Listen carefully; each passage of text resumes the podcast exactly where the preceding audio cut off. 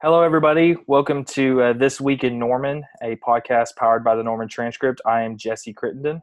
And I'm Emma Keith. We're reporters with the Norman Transcript, and we're here to bring you all the news that happened last week in Norman and everything that you can look forward to this week. Oh. So, should we should we dive right into it, Jesse? Yes, we should. We should. Okay. Um, first, first couple things uh, of note from this past week.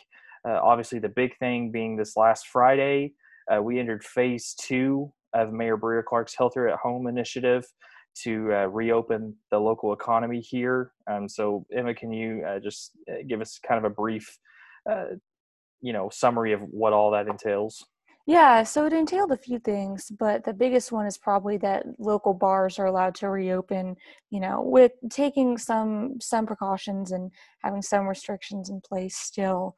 Um, so, you know, I, I talked to a few local bars last week who said, uh, yes, we are reopening, but at reduced capacity. Some bars, like the Deli or Bluebonnet, are no longer allowing smoking, um, and that's going to be a permanent thing moving forward. Um, you know, at the deli, they now have a, a, plexiglass barrier up between people at the bar and their bartenders for safety. Um, workers are going to be masked at Red Brick Bar. I know they're taking temperatures of employees and uh, customers coming in. So anyone who comes through that door, they're they're taking a temperature. So you know, expect expect some changes at your local bar, but uh, most of them are reopen as of Friday. Um, and I know that this didn't come on Friday, but we we had a story from this weekend that also focused on local liquor stores. Um, after the state passed a law that said, you know, pickup and delivery at liquor stores went well during the height of the pandemic, so we're going to continue to do that. Uh, some Norman stores are, are going to keep that change and continue to offer curbside and delivery services for their products. So you can check out our story on normantranscript.com to uh, find out more about which stores are and aren't doing that and for what reasons. Right, right, absolutely. That's that's good information, and yeah, I, I think one important thing too um, that you kind of already mentioned is that you know for all these bars and all these places that are reopening there's still kind of an expectancy that people will adhere to social distancing right. and will take basic sanitary precautions um, wearing masks uh, those type of things. Now i know it's a little bit hard to wear a mask in a bar but um, I, I know uh, some of these establishments are still expecting that and i think it's just a good thing to, to still practice in general. There are still um, covid-19 cases increasing by the day and increasing by the week um, so I think you and I would encourage any listeners or any residents out there to still, you know, it's okay to go out to these bars. These these places are reopening, but still, you know, practice social distancing, things like that. In the words of the manager at the deli who I talked to on Thursday, and I quote, use common sense, and if you feel like you might be sick, please stay home. So I, I would listen to uh, the good folks at your favorite bar. Please keep yourself and others safe as things start reopening. Right, right, absolutely. But but either way, um, it looks like downtown Norman and obviously other places, but downtown Norman's kind of starting to reopen again. So Definitely. we might have some semblance of of normal day to day life, you know, coming in these next few days.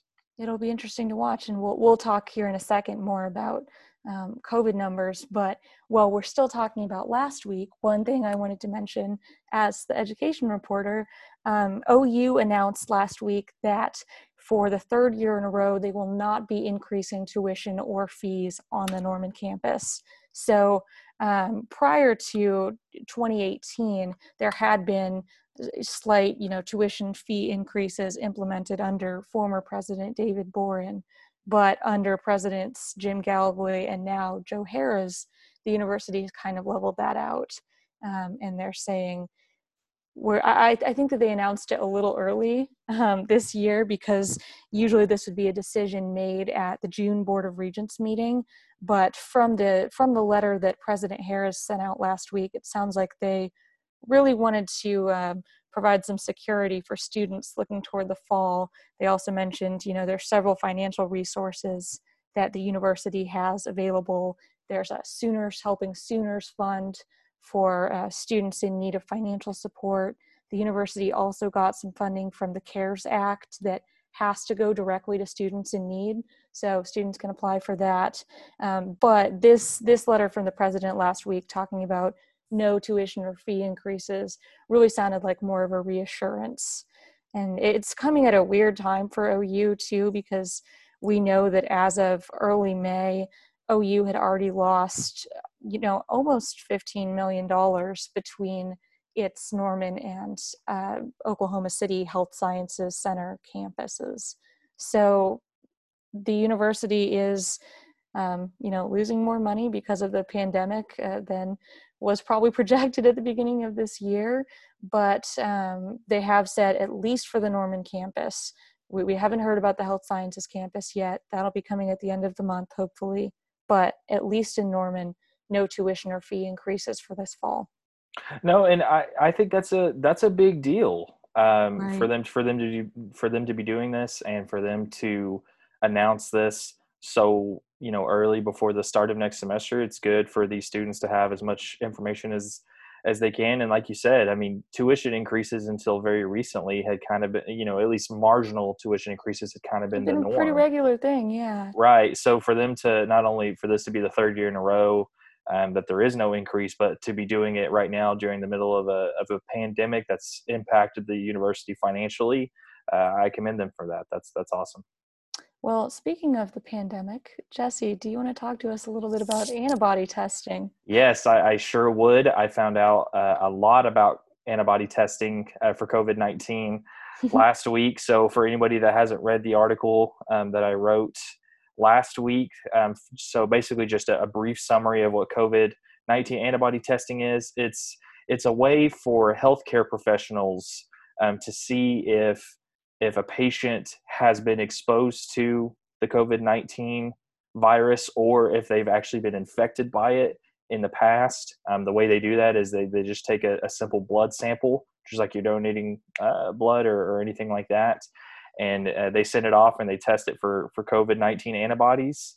And like i said that would kind of show maybe you've been um, infected by it before and you just didn't know. Obviously as we know there are some people who get this virus and they're asymptomatic or they have right. very very mild symptoms.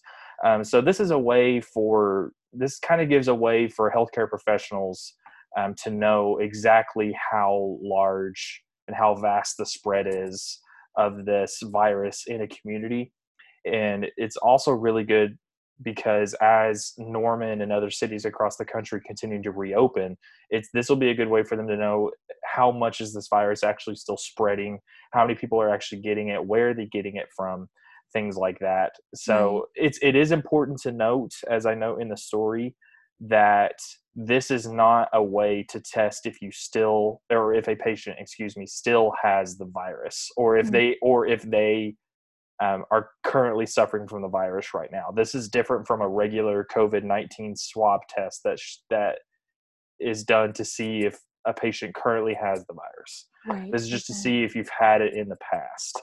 Um, and just to uh, just to reiterate from that story, there are a few places in town that are offering these COVID 19 antibody tests. Norman Regional Health System is kind of the big one. They announced last week that they will be offering this test at a $31 flat fee. Uh, that's with or without insurance. Um, if you want the test, um, you can request it and they will make sure that um, they administer one to you. Um, there are a couple other places. Classen Urgent Care has actually been offering this for a few weeks. Um, immediate urgent care is another place that's offering these. Um, if if anybody, if any listeners or any any readers are interested in getting these tests and want to know the exact costs, I would recommend calling these places or calling your local doctor or healthcare provider to see if they offer this COVID 19 antibody test. Um, but from what I understand, a lot of the places that are offering these tests, they're pretty cheap they're they're not very expensive, and a lot of them are kind of doing a flat rate regardless of insurance. But I know we had a, a reader ask about Medicare and Medicaid. Um, from what I understand, it is possible to have these COVID nineteen antibody tests go through your insurance, such as Medicare and Medicaid. Um, but I also know that they a lot of them are just saying this is the flat rate that we're doing if you want to just come in and get the test without having to put it through your insurance. Gotcha. That's awesome to hear. And, and thanks so much for sharing about that, Jesse, because I'm sure that will be uh, hopefully useful to some of our readers in these next few weeks.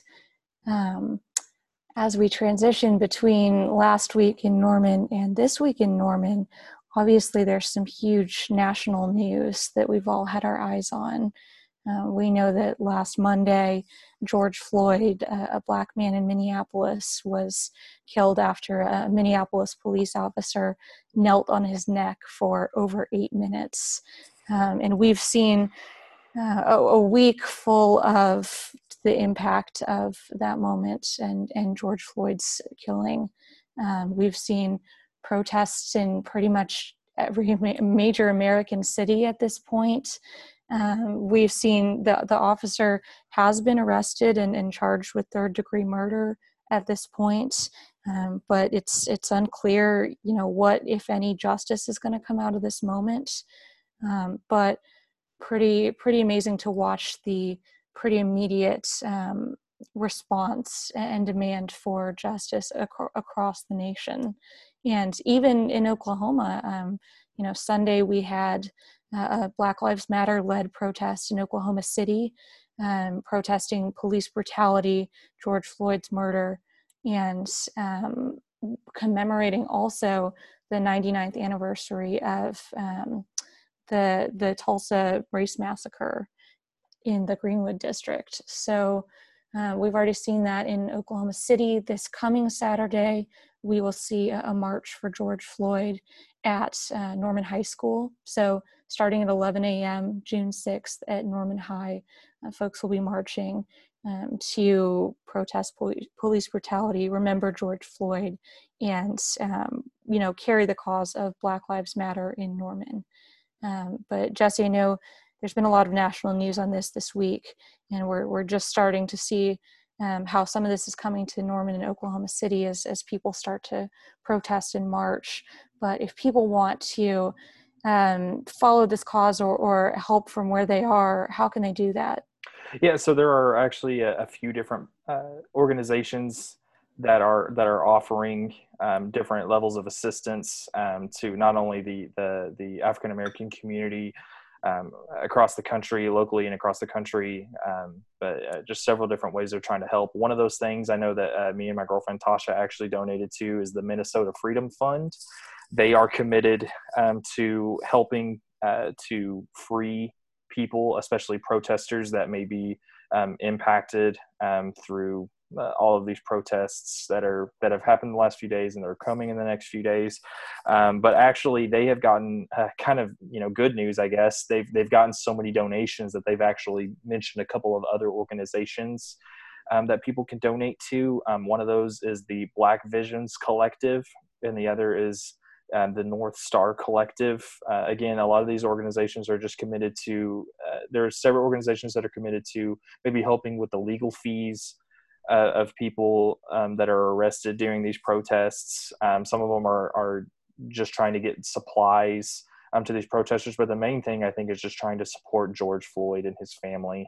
Yeah. Um, through this difficult time, obviously, um, just a, a, horrible, a horrible scene. Um, a horrible video of his murder that's that's been circulating around, and uh, obviously this a lot of this is just the cause of several incidences like this that have happened in recent years right and so obviously this is a problem that that isn't new it's it's been right. here for it's been here for a long time um, so i encourage anybody um, that's listening um, or any of our readers if if you've seen what's been going on and you and you want to help uh, you want to help George Floyd's family, or you want to help people who are trying to to fight racial injustice, or to maybe even reform the criminal justice system, there are places out there that are trying to help during this difficult time.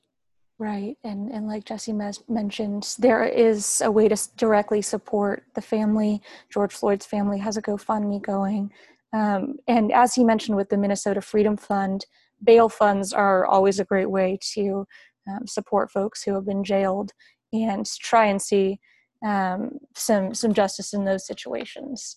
So we um, will be following this obviously as as um, has come to Norman and as the situation continues to play out. Because, like Jesse said, this is the result of years and, and decades and centuries um, worth of racism and injustice. So we'll certainly have our eyes on this um, and you know hope that the resources that we've talked about today are helpful absolutely and the last thing i'd like to add is is like you said i mean obviously this started in minneapolis but these protests have spread across the country and you know it was kind of inevitable uh, that protests and rallies and things were going to happen here in Norman or here in Oklahoma Definitely. City locally. Um, so obviously, we encourage people if you're if you're passionate about this, um, we encourage you um, to to go to these rallies, go to these protests, make your voice heard. Um, but also, you know, kind of unfortunately, we're still in the middle of this COVID nineteen pandemic. Right. So kind of a kind of a you know an unfortunate time. Um, you know, for all these people who are wanting to to gather and obviously support a good cause, but we encourage people to still do that. But obviously, still try to try to adhere to social distancing if you can um, maybe still wear a mask. I know it's I know it's hard to do these things at these kind of events. Um, so it's not to say don't go do these things, but still, you know, we're in the middle of a pandemic, so there's there's good ways to do this and still do it safely. Definitely keep yourself and others as safe as you can, um, no matter how you're participating in this. Um, and and on that note too, we're going to talk a little about COVID numbers locally. um, unfortunately, in Norman, you know, I track COVID numbers every day, and at the end of the month here, between May 21st and May 29th, Norman reported 17 new COVID 19 cases. And what I thought was interesting about that, you know, again, looking at the numbers every day, none of those were in local nursing homes or long term care facilities. Actually, local nursing homes have not reported new uh, cases or deaths. They haven't reported a new death in, in over a week at this point. That could change, you know, over the weekend, unfortunately but um, they haven't reported new cases since mid-May. So these cases are starting, you know, out in the community. I reached out to the Cleveland County Health Department late in the week and said, "Hey, we have, you know, over 15 new cases in in the community recently. Um, what's what's going on here?" And they said that they don't think those cases are tied to any particular event or gathering. They think that they're all just, you know, general community spread, but they're definitely keeping an eye on it. So, something for you guys to keep in mind too uh, COVID still is spreading locally and uh, it's definitely extremely worth still taking precautions where you can still wearing masks still using hand sanitizer uh, this thing is not going away so um, we just need to be cautious locally and of course you can check normantranscript.com every day for updates on what that situation looks like in, in norman and cleveland county no, absolutely. That's that's good information. I know. I know. I have appreciated, and several readers have appreciated that you've kept on top of the COVID nineteen numbers, because, um, like you said, and I think we've we, have we have kind of already uh, reiterated um, in other podcasts and in this one, but this is still a, a, pandemic that's going on. So if if any of you listeners out there are like me, I know it's I know it's been hard to stay indoors um, the last couple of months, and I know there's a yearning to to try to get back to some sort of normalcy um, to get back to a regular daily life. But um, it's still important, like you said, to to wear masks and um, to social distance if you can, and, and things like that. Definitely, and we'll see. You know, keep tracking these numbers, keep seeing how this is going. You mentioned earlier we're now in the second phase of Norman's reopening plan. The next phase will start June 12th um, if all goes according to protocol and plan.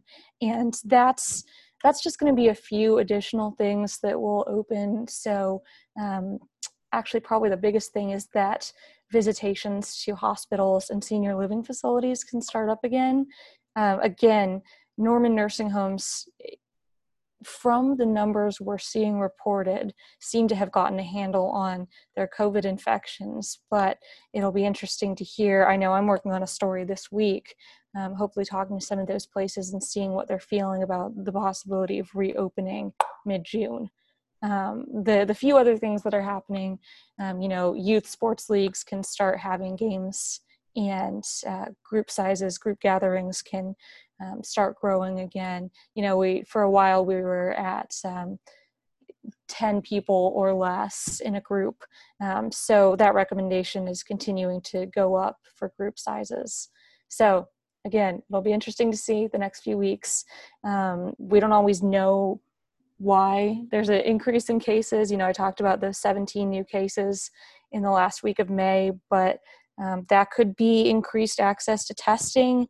It, there are so many variables in uh, spikes in numbers. So we will continue to see. And um, again, encourage all you guys to stay safe and think about um, your health and the health of those you love. No, absolutely. And I'll be interested to see um, what all comes out in your story about uh, assisted living facilities and nursing homes, what they're what they're going to be doing in mid June. Are they going to reopen um, and allow visitors um, when you know when they're allowed to? Um, and if they do, how they're going to go about doing that to keep uh, the residents there safe. So um, I know I know you'll stay on top of all of that, and I'm interested to see um, everything that goes into that story. Yeah. And I, I, always encourage readers. I've had a few reach out the last few weeks about these uh, daily case total stories. And it's really awesome because you guys have some great suggestions and questions. So I always encourage readers to reach out. My email is e-k-e-i-t-h at normantranscript.com. Um, hit me up with your questions, your ideas, whatever you want to know out of these stories about COVID 19. I am always open to that discussion and asking those questions. No, absolutely. And and just to add a, a, little thing, there are so many ways to look at this pandemic and so many so many viewpoints and so many things that, you know, sometimes it's hard for us to to know everything that we need to look at. And we may not think of everything that we need to look at. So I know you've kind of been um, staying on top of the COVID nineteen numbers, but we know there's still a lot that's going on with this pandemic. So I know I know we all encourage um, any listeners, either readers out there, to to please reach out to us. Definitely. And uh, with that, we'll tell you that you can find us at normantranscript.com, the Norman Transcript on Facebook, and at Norman News on Twitter. We look forward to hearing from you guys. We thank you for listening and reading, and uh, keep staying safe out there, guys.